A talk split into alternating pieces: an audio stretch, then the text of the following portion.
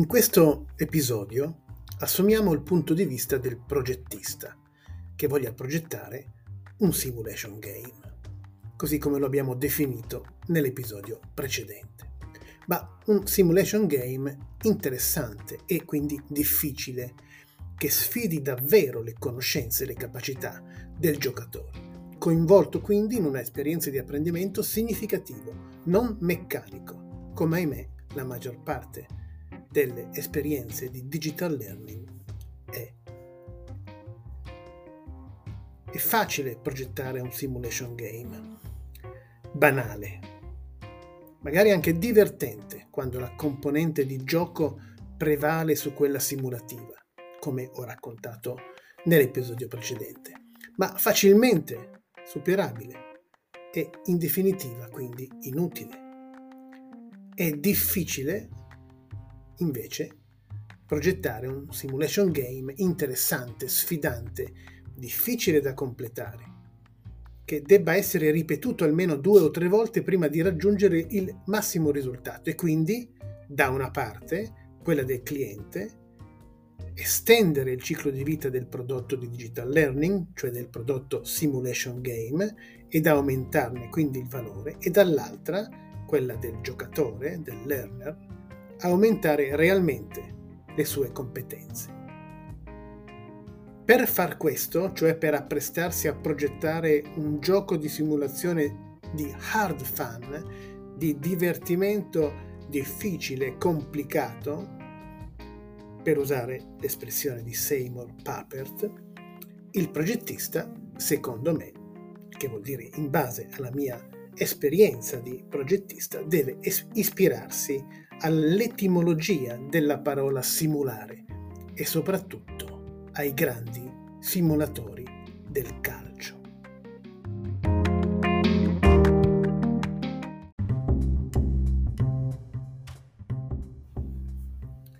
Non è solo un'analogia divertente, simulare significa etimologicamente fingere con arte ciò che realmente non è, cioè un inganno il progettista di un'efficace simulazione deve progettare l'inganno, cioè creare situazioni ambigue dalle quali non si possa uscire solo con il buon senso, con poche conoscenze, senza riflessione, o che almeno il percorso simulativo sia costruito partendo da situazioni più facili ma crescendo poi verso situazioni più complesse e più difficili.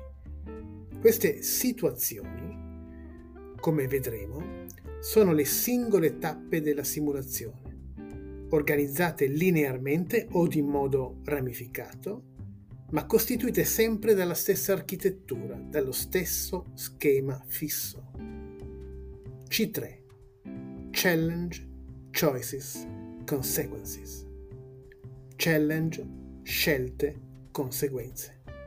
La sfida da superare le alternative di scelta per superarle, le conseguenze positive o negative della scelta che porta o che costituisce essa stessa poi la challenge successiva, in una concatenazione di triadi challenge, choices, consequences.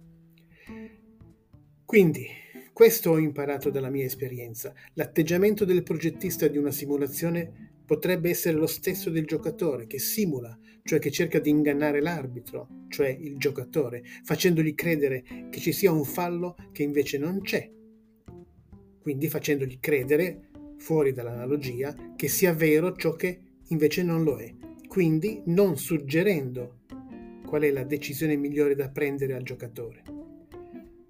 Anche per esclusione delle altre manifestamente inefficaci o addirittura facendogli credere che una delle alternative di decisione poste dalla simulazione sia quella probabilmente più efficace quando invece non lo è.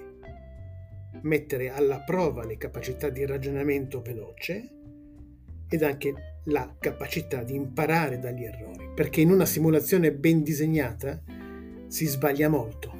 È questo l'indicatore che, sia ben dise- che è stata ben disegnata ma l'errore deve essere formativo, deve contenere la conoscenza che serve per non ripeterlo quando la simulazione ripresenterà la stessa situazione, dando una seconda opportunità di superarla o un'altra che richieda lo stesso tempo, lo stesso tipo di ragionamento, in base allo schema di interazione giocatore-gioco che il progettista ha previsto.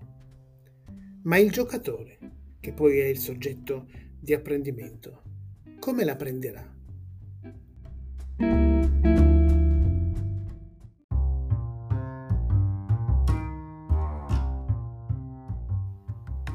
La prenderà bene.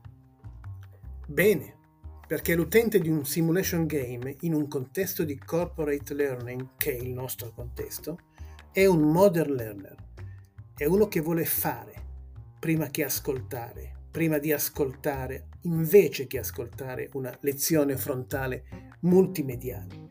Ed essere coinvolto in uno scenario che non banalizzi il suo lavoro, che sia iperreale, più reale del reale, che integri in un'unica esperienza dilemmi, difficoltà operative, problemi che nell'esperienza di la- reale di lavoro si distribuiscono nel tempo e nelle situazioni, ma che invece nell'esperienza iperreale della simulazione lo ritrova tutte insieme, in un luogo, in un solo luogo virtuale. Lo ridico, il progettista di una simulazione trasporta il learner giocatore in una situazione realistica ma ingannevole, anzi iperrealistica, molto ingannevole, molto ambigua, ricca di trappole, di trabocchetti, dove quella che sembra essere la scelta giusta non lo è e quella che sembra essere la scelta sbagliata invece è giusta. E come si fa? Beh, si parte dai contenuti formativi e dalle testimonianze aziendali sugli errori, le difficoltà, i deficit prestazionali che più frequentemente si rilevano in azienda e che l'azienda conosce benissimo per esempio i comportamenti e le distrazioni che più frequentemente creano delle brecce nella sicurezza informatica aziendale. Quindi contenuti e testimonianze aziendali, le due principali fonti della progettazione di un simulation game ben disegnato. Dai contenuti anche dai più noiosi, strutturati, normativi, il progettista deve sapere estrarre i comportamenti efficaci, derivati da una perfetta conoscenza di quei contenuti, comportamenti poi da mettere in situazione, collocarli cioè in un'ambientazione ed una narrazione che caratterizzerà la simulazione. Dalle testimonianze aziendali, che testimoniano invece cosa non funziona nell'applicazione di quei contenuti, cioè conoscenze, capacità, atteggiamenti al di sotto delle aspettative, il progettista deve estrarre i comportamenti inefficaci da riproporre nella simulazione per offrire frequenti occasioni di sbagliare, di ripetere nelle simulazioni gli stessi errori che si commettono nel lavoro, però imparando a non commetterli più. Se da un contenuto non riesco a estrarre un comportamento, nelle sue due dimensioni del do e del don't, quello che devo fare, quello che devo evitare, mi devo chiedere che senso ha la formazione che sto progettando. La formazione, cioè, è sempre, nella mia visione, comportamentale. Non è la formazione comportamentale una categoria della formazione, una delle formazioni. Tutte le formazioni devono essere, tutti gli apprendimenti devono essere comportamentali, no comportamenti da migliorare, no formazione. E l'instructional designer, come si dice ormai da secoli, lo smart instructional designer, è diventato gradualmente, nella mia esperienza, cioè io l'ho visto diventare gradualmente negli anni un behavioral designer, uno che progetta comportamenti ed interazioni e la simulazione è la forma più alta e più significativa di interattività. La simulazione non deve contenere contenuti formativi ma interazioni.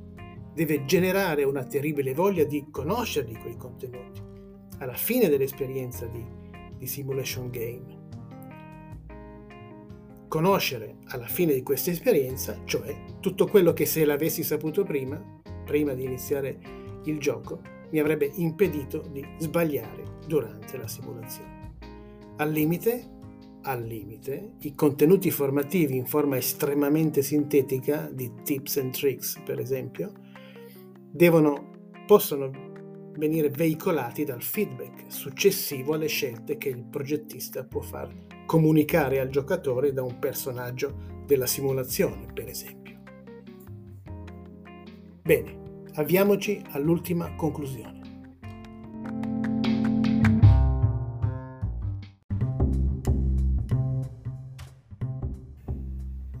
Alla fine l'approccio del progettista di una simulazione, di un simulation game, prima ancora di aver scritto una riga del suo progetto, potrebbe essere fatta, fatto questo approccio di fondo iniziale, di approccio di tre elementi.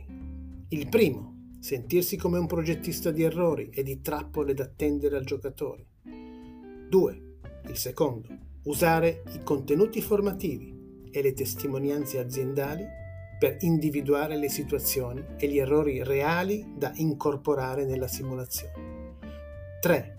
Pensare alla simulazione come ad una esperienza di allenamento, non di formazione, qualcosa che non si percorre una tantum dall'inizio alla fine, ma si deve ripetere fino al massimo risultato perché l'allenamento si basa sul ciclo ripetizione, feedback, ripetizione, feedback, ripetizione, feedback, fino al raggiungimento della mastery, della padronanza delle competenze al centro del simulation game. E subito dopo però, subito dopo questi tre atteggiamenti di fondo, ci sono sette cose da fare per il simulation game designer in quella che io considero una sorta di simulation setup in sette mosse alla base di un buon progetto.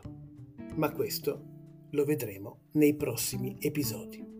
Grazie e ciao a tutti.